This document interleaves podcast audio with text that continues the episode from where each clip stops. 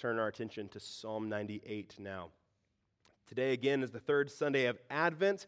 And uh, like we said before, Advent is the season of anticipating the arrival of Christ, anticipating the arrival of the Messiah. And uh, as I said last Sunday, we experience the anticipation of Advent in a couple of ways. On the one hand, we symbolically enter into the longing of the people of God who are awaiting Christ's first coming. But then also, we experience a very real and literal longing for Christ's second coming. We are still in waiting. We are still waiting for the Messiah to come again uh, and to, to, to bring a fulfillment to all things. Well, whether we're talking about the first coming of Christ or the second coming of Christ, there are really two sides of the coin of that anticipation, two different ways we can think about that longing.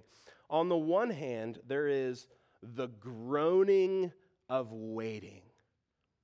The groaning of waiting is what we saw in Psalm 89 last week. Where is your steadfast love? Uh, the, the groaning of waiting asks questions like, How long, O Lord? The groaning of waiting uh, meditates on the brokenness of the world, how things are not right, the, the dissatisfaction and the tension that exists in this present moment. Well, the groaning of waiting is one side of the coin. The other side of the coin is the excitement of what's to come. Uh, the excitement of what's to come meditates on how thrilling and satisfying it's going to be when Christ does come. Uh, the excitement of what's to come says things like, Come, Lord Jesus. And the excitement of what's to come is what's in view in Psalm 98. Psalm 98 is another Advent psalm, and in fact, you don't get much more Advent than Psalm 98. It is explicitly about the coming of the Lord. And so, with that in mind, let's read Psalm 98. And since these words are breathed out by God and come with the authority of Jesus Christ, will you please stand with me if you're able in honor of the reading of God's word? The Holy Spirit says, a psalm. Oh, sing to the Lord a new song, for he has done marvelous things. His right hand and his holy arm have worked salvation for him. The Lord has made known his salvation. He has revealed his righteousness in the sight of the nations. He has remembered his steadfast love and faithfulness to the house of Israel. All the ends of the earth have seen the salvation of our God. Make a joyful noise to the Lord, all the earth. Break forth into joyous song and sing praises. Sing praises to the Lord with the lyre with the lyre and the sound of melody, with trumpets and the sound of the horn. Make a joyful noise before the King, the Lord. Let the sea roar and all that fills it, the world and those who dwell in it. Let the rivers clap their hands. Let the hills sing for joy together before the Lord, for he comes to judge the earth. He will judge the world with righteousness and the peoples with equity. The grass withers, the flower fades, but the word of our God will stand forever. You may be seated. Well, the Christmas season, whether you're a Christian or not, the Christmas season is a season of excitement and anticipation. Uh, maybe it's excitement for Santa, excitement for presents, uh, maybe it's excitement about seeing loved ones that you haven't seen in a while. Maybe it's excitement for a few days off from work, a few days off from school. In any case, for everybody, a Christmas season is a season of excitement. But what is there to be excited about on Tuesday, January 3rd? Is there a more depressing day on the calendar Unless it's your birthday, in which case, happy. It's your anniversary. What a great, joyous day. Everyone celebrate the Gresham's anniversary on January 3rd. Uh, we'll go Wednesday, January 4th. Anybody? Is there. Point being, when there's no more holidays, no more festivities, no more decorations, the decorations come down, you go back to work. It's cold, seems colder now that the Christmas decorations aren't up for some reason. You know, we, we spend so much time getting excited about things that are fun and enjoyable, uh, but that don't last. Well, one of the reasons that the Advent season is such a help is that it directs our hearts to a lasting excitement. Not just one day on the calendar, not just one party that comes, not just one season of decorations, but an eternity of excitement. An Advent is meant to, to put fuel on the fire of our longing for that day, our excitement for that day. And our text today is especially helpful in this regard. Psalm 98 is a call to worship. Psalm 98 is a, it's a call to rejoice. It's a call to look forward to a day that will never end. It's a call to get excited about the greatest source of joy our hearts will ever know. The message of Psalm 98, God's message to us, is this rejoice that Christ will come to save and to judge. Rejoice that Christ will come to save and judge. We're going to see three elements of this rejoicing that Psalm 98 calls us to. First, rejoice in Christ's coming to save. Rejoice in Christ's coming to save. When God does a mighty work of salvation, he deserves the joyous praise of his people. We see this in verse 1. Oh, sing to the Lord a new song, for he has done marvelous things. His right hand and his holy arm have worked salvation for him. Yahweh deserves a new song. Why a new song? Because he will have done a new work of salvation. A new work of salvation deserves a new song of joy. When Jesus returns to bring final salvation to his people, it will be the culmination of all of God's work throughout history. This is a reason to sing a new song. Uh, Yahweh works salvation, notice, by his right hand. When it comes to salvation, God does not collaborate on that day when we see the final salvation of God, we will have no doubt in our mind it was God alone who gets the credit for salvation. Uh, notice also that the salvation Yahweh works is for who? For Him. It's for God. When God saves, the end goal is not only the salvation of the people that he saves. He saves, as Paul says in Ephesians 1, to the praise of his glorious grace. And so it's fitting that his people sing a new song to him for his work of salvation. The Apostle John got to hear a new song, very much like the new song of Psalm 98, in Revelation 14. Uh, leave one finger in Psalm 98 and turn with me to Revelation 14. So, Psalm 98, as we've seen, is a call for worship, a call for praise to God because of his salvation of his people at the time that he comes to bring final judgment to the earth. Well, Revelation 14 also anticipates that final judgment, but look at how the chapter begins in verses 1 through 3. Then I looked, and behold, on Mount Zion stood the Lamb, and with him 144,000 who had his name and his father's name written on their foreheads. And I heard a voice from heaven like the roar of many waters and like the sound of loud thunder. The voice I heard was like the sound of harpists playing on their harps, and they were singing a new song before the throne and before the four living creatures and before the elders. No one could learn that song except the 144,000 who had been redeemed from the earth.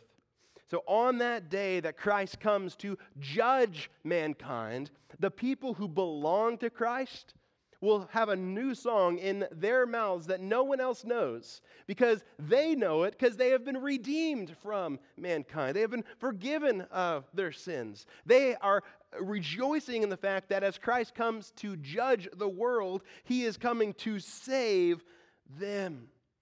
If we are in Christ, we can rejoice today because on the final day, we will not be singing a dirge of lament we will be singing a joy filled new song because the Lamb who was slain will save us once and for all from the very presence of sin. If we've trusted in Christ today, He has already saved us from the penalty of sin. If we trust in Christ today, He is presently saving us from the power of sin in our lives. But on that day, when Christ returns, we will sing a new song because he will save us from the very presence of sin in us and around us. Joy to the earth, the Savior reigns. Well, turn back with me to Psalm 98. Let's look at verse 2. In verse 2, we see that Yahweh's salvation puts his glory on display. The Lord has made known his salvation, he has revealed his righteousness in the sight of the nations. When Jesus comes, it will not be private. It will be unmistakable. It will be known. It will be visible. It will be world shaking. Uh, but this promise that the Lord will make his salvation known was fulfilled in part even at Jesus' first coming.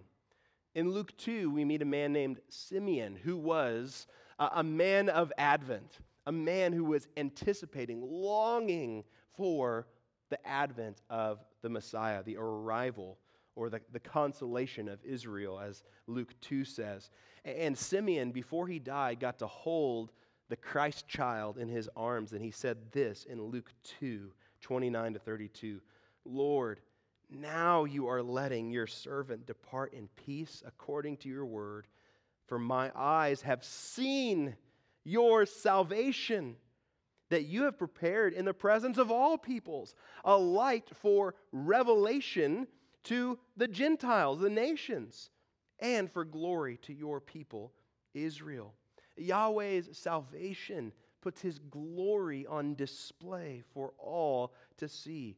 When God saves his people, he reveals himself. He reveals something of his character. And the psalmist in Psalm 98 specifically mentions that Yahweh's final salvation will reveal his righteousness. He's revealed his righteousness, he says. And he says the nations will see the righteousness of God because on that day, he will make everything right. He will right every wrong. And when he does, his righteousness will be on display for all the world to see. One aspect of that is that he will avenge injustice against his people. That's what we're going to see in the final judgment when Jesus comes. When John sees God's wrath poured out on the earth, in Revelation 16, he says this in verses 5 through 7. And I heard the angel in charge of the waters say, Just, righteous are you, O Holy One, who is and who was, for you brought these judgments. For they have shed the blood of the saints and prophets, and you have given them blood to drink. It is what they deserve and I heard the altar saying, Yes, Lord God the Almighty, true and just, righteous are your judgments. On that day, God will reveal his righteousness in the sight of the nations when he saves his people and he avenges their blood. He rules the world with truth and grace and makes the nations prove the glories of his righteousness and wonders of his love. And verse 3 of Psalm 98 emphasizes how, when Yahweh saves, he will indeed prove the wonders of his love. He says, He has remembered his steadfast love and faithfulness to the house of Israel. All the ends of the earth have seen the salvation of our God. Christ's second coming will be the fulfillment of all of God's promises. But consider just how the coming of Christ, the second coming of Christ, will specifically be keeping the promises that he made to Abraham and the nation that came from him and Abraham's offspring. On that final day, God's salvation of his people will be the fulfillment of promises that he made long ago, like in Genesis 22, where he promised Abraham, I will surely bless you, and I will surely multiply your offspring as the stars of heaven and as the sand that is on the seashore. And your offspring shall possess the gate of his enemies. And in your offspring shall all the nations of the earth be blessed, because you have obeyed my voice. So, in making these promises and this covenant with Abraham, God set his steadfast love, his covenant keeping love, on Abraham and his offspring. He promised to bless people from all nations through Abraham's offspring. And we know from uh, Paul in Galatians that that offspring uh, is Christ, it's Jesus. And all the ends of the earth would see God's salvation through Abraham's offspring. That's not just a word in Psalm 98, it's something that God promised Abraham all the way back from the beginning of the nation of Israel. And the people of God in Jesus' day recognized that in the coming of Christ, that was God remembering his steadfast love, keeping his covenant to Abraham, remembering his faithfulness to the house of Israel when Mary was told she would give birth to Christ. We read this in the call to worship at the beginning of the service. She said, He has helped, talking about the, the birth of Christ, the coming of Christ. He has helped, God has helped His servant Israel in remembrance of His mercy, as He spoke to our fathers, to Abraham, and to his offspring forever. Indeed, God remembers His steadfast love to Abraham and all who are blessed through him in the coming of Christ, the first coming and the second coming. When Christ comes again, not only will the nations see God's blessing of salvation, they will get to be in on it as God promised Abraham. He promised Abraham not only that the nations would see how he blesses his offspring, he says, through you will all the families of the earth be blessed. The Apostle John got to see a vision of what that final celebration, uh, that final salvation celebrated in Psalm 98 is going to look like. In Revelation 7, verses 9 and 10, John sees this final salvation celebrated in Psalm 98 before his very eyes. He says, After this I looked, and behold, a great multitude that no one could number from every nation from all tribes and peoples and languages, standing before the throne and before the Lamb, clothed in white robes with palm branches in their hands, and crying out with a loud voice Salvation belongs to our God who sits on the throne and to the Lamb. God promised, He promised eternal blessing to all who trust in the offspring of Abraham, Jesus Christ. And on that final day, when he saves people from every nation, they will declare with Psalm 98 You remembered. You remembered your promise. You remembered your steadfast love. You did what you said you would do. Rejoice today in Christ's coming to save. If you are wrestling with sin today, you have reason to rejoice because when Christ returns, he will save you from the very presence of sin. If you are treated unjustly today, you have reason to rejoice because when Christ comes, he will right every wrong against you. If you are struggling with assurance of salvation today, you can rejoice because when Christ comes, he will remember his steadfast love toward you. Rejoice in Christ's coming to save. Second element of the rejoicing of Psalm 98 is this rejoice with everything you have. Rejoice with everything you have. God's final salvation, the judgment of Christ, the fulfillment of his promises, uh, the fullness of the kingdom of God, all of these things that are going to happen on that final day when the Lord comes, they deserve the highest praise with the most exuberant joy. Look at verse 4. Make a joyful noise to the Lord, all the earth. Break forth into joyous song and sing praises. All, all, the earth, the whole earth, should sing a joyful noise to Yahweh. Now, the name Yahweh is God's personal name. It's a name that He revealed to His covenant people. It's a name that identifies Him as their God, the God of Israel. But as we've already seen, it's not just that one nation whose God is Yahweh that is impacted by God's final salvation. Uh, even from the moment that God made his first promises to Abraham, he had all the nations in view. And on that final day, the whole earth will be impacted, and the whole earth should rejoice that Yahweh, the God of Israel, has come to save. The whole planet should break out in joy filled songs of praise to Yahweh because his salvation is for people from every nation under heaven.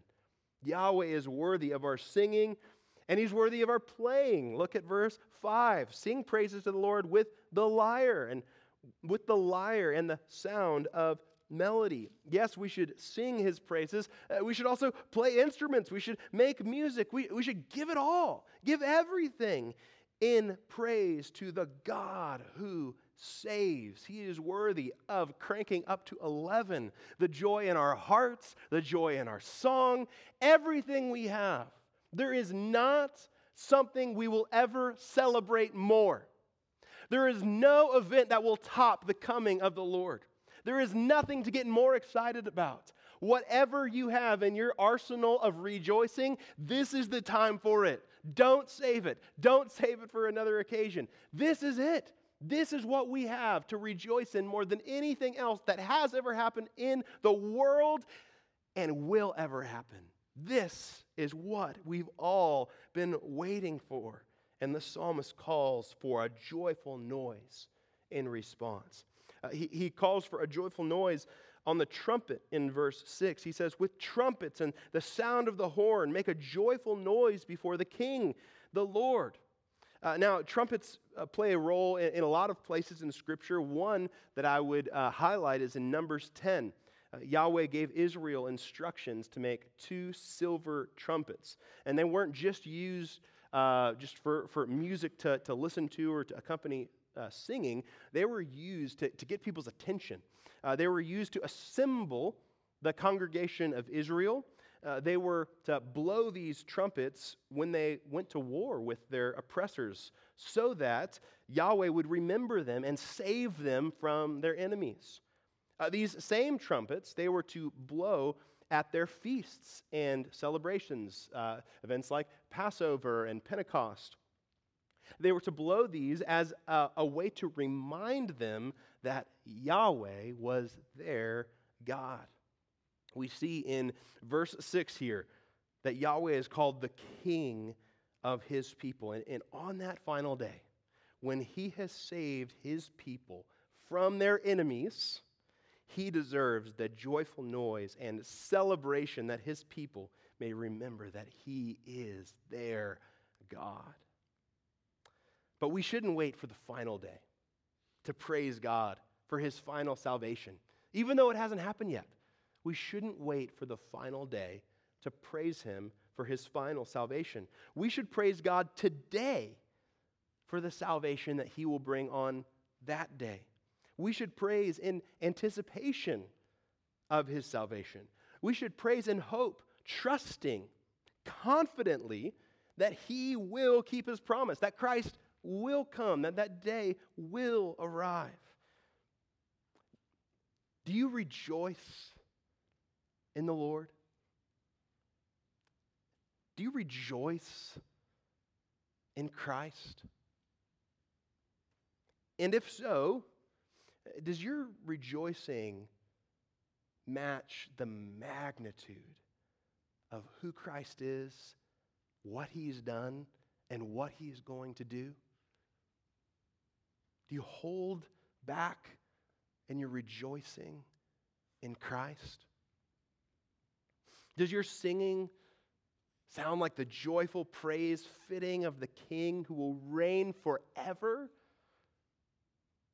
Or does your singing sound more like the reluctant song of religious obligation? When people hear you talk about Jesus, what do they hear? Do you sound like you're talking about the one who is going to come and fix all the brokenness that creation has ever known? Or do you just sound like you're kind of talking about a cute little story for kids? Do you even talk about Jesus at all? Well, if you find that your rejoicing doesn't quite live up to what Christ is worthy of, the answer is not sing more, talk better. That's not the answer. No, first, we have to examine our hearts.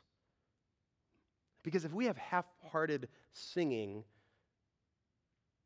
or unworthy words coming out of our mouth, we need to recognize they didn't start in our mouth, they're coming out of the overflow of our hearts. Ask yourself if you're not as excited about Jesus coming back as, as a scripture would, would have you, ask why. Why am I not more excited about Jesus coming back? Why is this not the most exciting thing to me? Maybe it's because I love the world too much, this world, and uh, maybe it's because I just honestly haven't spent much time meditating on why it's going to be so great when Jesus comes back. Pray. Ask God for grace. Ask God to, to forgive you of maybe your, your lack of excitement, but ask God to change your heart. Ask God to put in you a, a joy at Christ's coming. F- and fuel your heart with Scripture about Christ's second coming. And, and by the way, if, if you need help, next year we're going to have a couple of opportunities for you to fuel your longing for Jesus' coming. Uh, and we'll talk more about those in the coming weeks, but just stay tuned if you are wanting some fuel for your longing for Christ to come. But even if you truly are excited about Christ's return, even if you truly appreciate the significance of what it means that Jesus is going to come back, and even if you desire to give Christ all the rejoicing that he deserves, you're still going to find that your rejoicing doesn't live up to what Christ is really worthy of. And that's when we need to remember what Peter teaches us in 1 Peter 2 5. He says that our spiritual sacrifices, our, our worship, our lives that we live for Him, our, our songs, everything that we offer to God as worship, those spiritual sacrifices are acceptable to God through Jesus Christ. By the grace of God, we don't have to make our offerings acceptable. By the grace of God, even when the highest praise we can offer and the most exuberant joy we can muster doesn't still live up to the magnitude of what Christ is worthy of, God still receives that and accepts that through Jesus Christ, our Savior. And our Savior, who is that kind, is worthy of rejoicing in with everything we have. Rejoice with everything you have. Finally, rejoice in Christ's coming to judge. Rejoice in Christ's coming to judge. As the psalmist continues, in verse 7, we see that the Lord is worthy not only of the praise of humans, but the praise of all creation. Look at verse 7. Let the sea roar and all that fills it, the world and those who dwell in it. Uh, so the psalmist pictures the sea roaring in praise to Yahweh, along with everything that lives in the sea. Uh, the psalmist also calls on all creatures in the world to join in this roar of worship. And, he goes on in verse 8 to call for more of creation to praise Yahweh. He says, Let the rivers clap their hands, let the hills sing for joy together. Uh, so the psalmist pictures even nature singing and rejoicing, even as men their songs employ, field and flood, rocks, hills, and plains repeat the sounding joy. Why? Verse 9 Before the Lord, for he comes to judge the earth. He will judge the world with righteousness and the peoples with equity. Joy to the world! The Lord is come. Let earth receive her king. We saw earlier in verse 2 that when Christ comes to save his people, he will judge the enemies of his people. And in so doing, he reveals his righteousness and he reveals his righteousness to all of creation. But what we see here as the rivers are clapping their hands and the hills are singing for joy because the Lord is coming to judge the earth, what, what we need to recognize is not only is God going to just make right all the wrongs committed against his people? He is going to right every wrong. He is not only going to make right the wrongs at a human level, when he brings us final salvation, he will right, he will correct everything that's wrong with creation all of the brokenness that this world experiences, all of the, the corruption of sin that exists in nature. Paul says in Romans 8 19 through 21 that creation waits with eager longing for the revealing of the sons of God. For the creation was subjected to futility, not willingly, but because of him who subjected it, in a hope that the creation itself will be set free from its bondage to corruption and obtain the freedom of the glory of the children of God. Today, creation groans under the curse of human sin. But on that day, God's judgment will finally bring the groaning of creation and the brokenness of the world to an end. No more let sins or sorrows grow, nor thorns infest the ground. He comes to make his blessings flow far as the curse is found. Yahweh will judge the earth. And the Bible tells us that he has appointed Christ Jesus to be the one to execute his judgment when he comes. Christ will come and he will judge all people every single human being who has ever lived, and he will judge with perfect righteousness. John, again, pictures this in Revelation 20. Turn with me there. Revelation 20.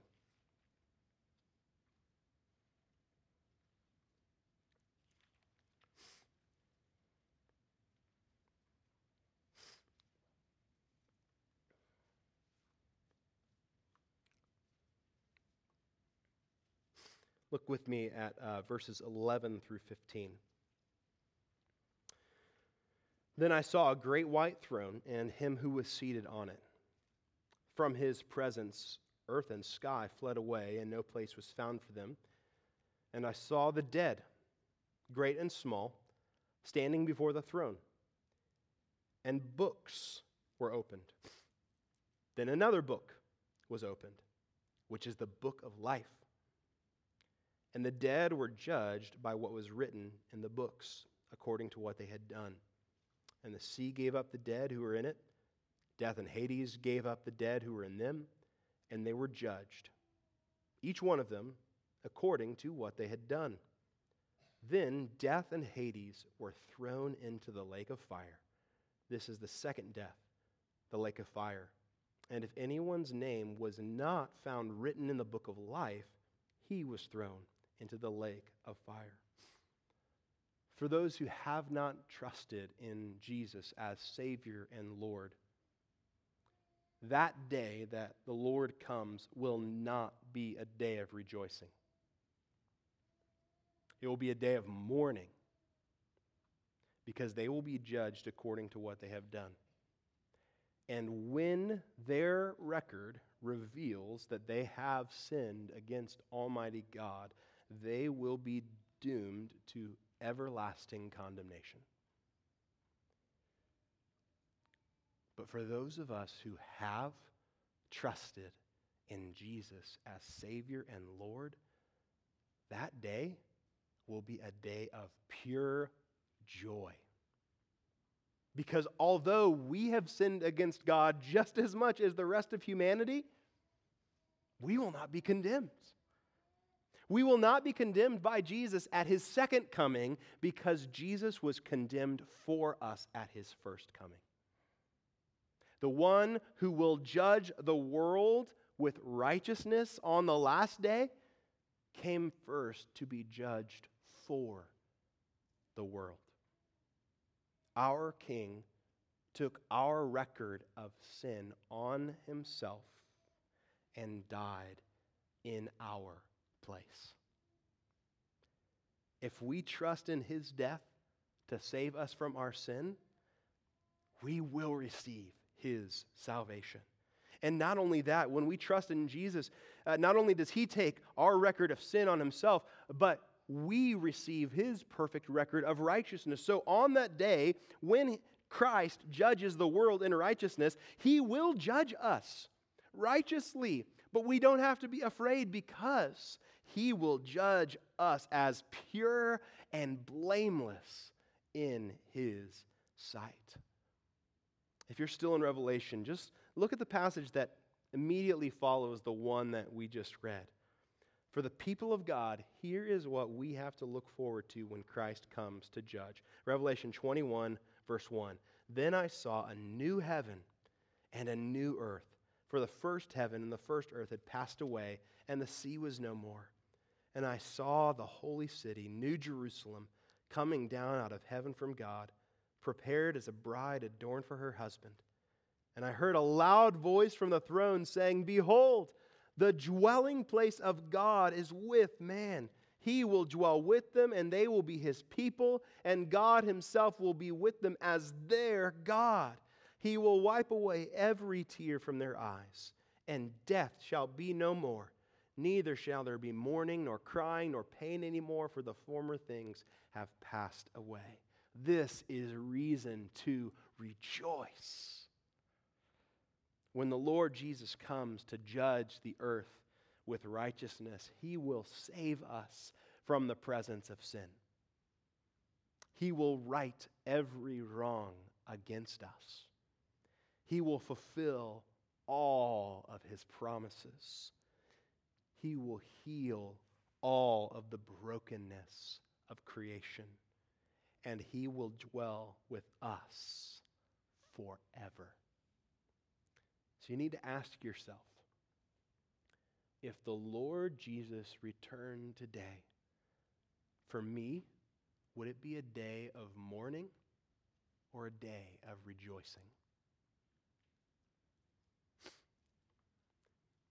Would you be judged as righteous because you've received the righteousness of God through faith in Jesus Christ? Or would you be condemned because you have not yet trusted in Jesus to save you from your sins against God? That day can be a day of rejoicing for you if you place your faith in Jesus.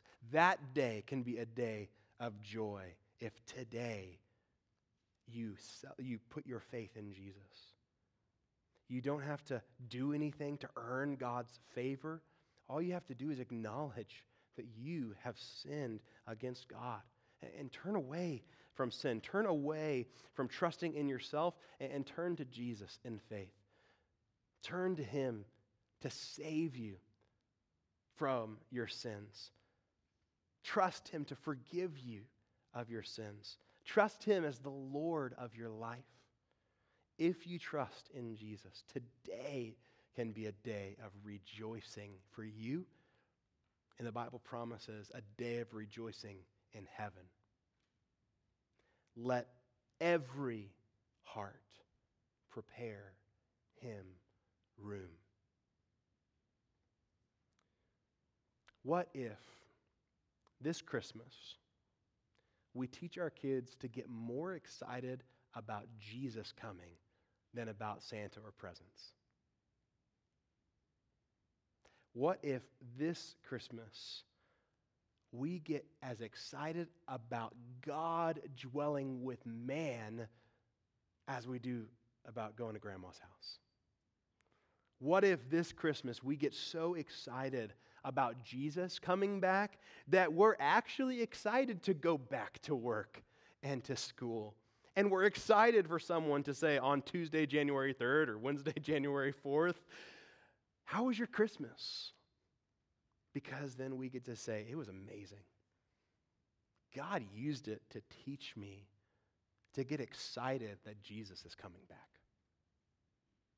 May our hearts rejoice that Christ is coming to save and to judge.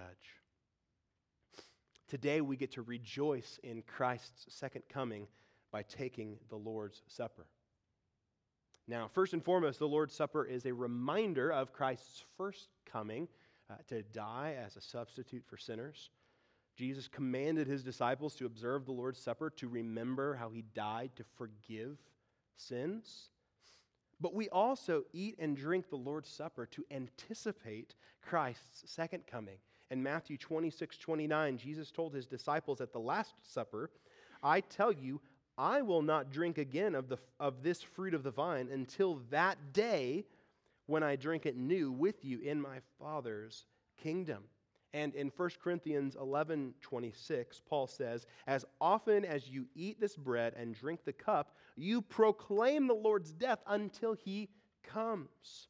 Every time we take the Lord's Supper, we have an eye toward Christ's second coming we get to participate today in this uh, Lord's Supper. And this is a sacred time at the Lord's table. And this sacred time is for those who have trusted in Christ, for believers who have placed all of their hope in the death and resurrection of Jesus. So if you're not yet a believer, we would ask you to refrain from partaking of the elements until you come to faith in Christ. And, and when you do trust in Jesus as your Lord and Savior, we will joyfully invite you uh, to, be, uh, to, to, to be a part of this table and to partake along with the body of Christ. Uh, we encourage those of you who are believers to examine your hearts so that you can partake in a worthy manner.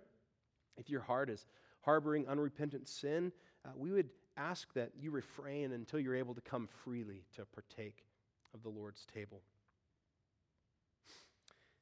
Uh, but if you are a, a member of the body of Christ, this table is for you. Uh, it's not just a meal for our local body, but for the global body of Christ. So if you're a baptized member of a gospel preaching church in good standing, we would invite you to partake in the Lord's table with us. In a moment, I'm going to pray, and we'll sing a song as uh, we, um, we receive the elements. And uh, during that time, as you're ready, you can, you can come to the front and receive the elements, and we just ask that you take them back to your seats and wait, and uh, we'll all partake together after everyone's been served and after the song is over.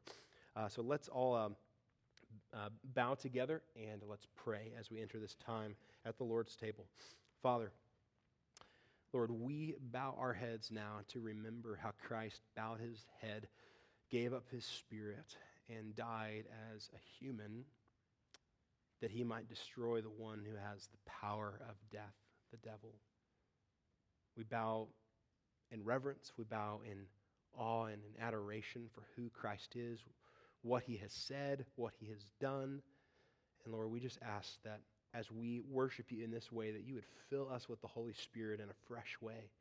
Um, Lord, that even as we anticipate the fullness of Christ's presence with us in your kingdom on that day, I pray that we would experience the presence of Christ through the Holy Spirit now. That we would bring you honor, our God, and in this moment would bring genuine comfort to our souls as we remember in this bread and in this cup that, Lord, we don't bring anything to the table. Christ has already done it all. We come to the table sin. We come to the table with brokenness. We come to the table as failures, as poor and needy. And we come to a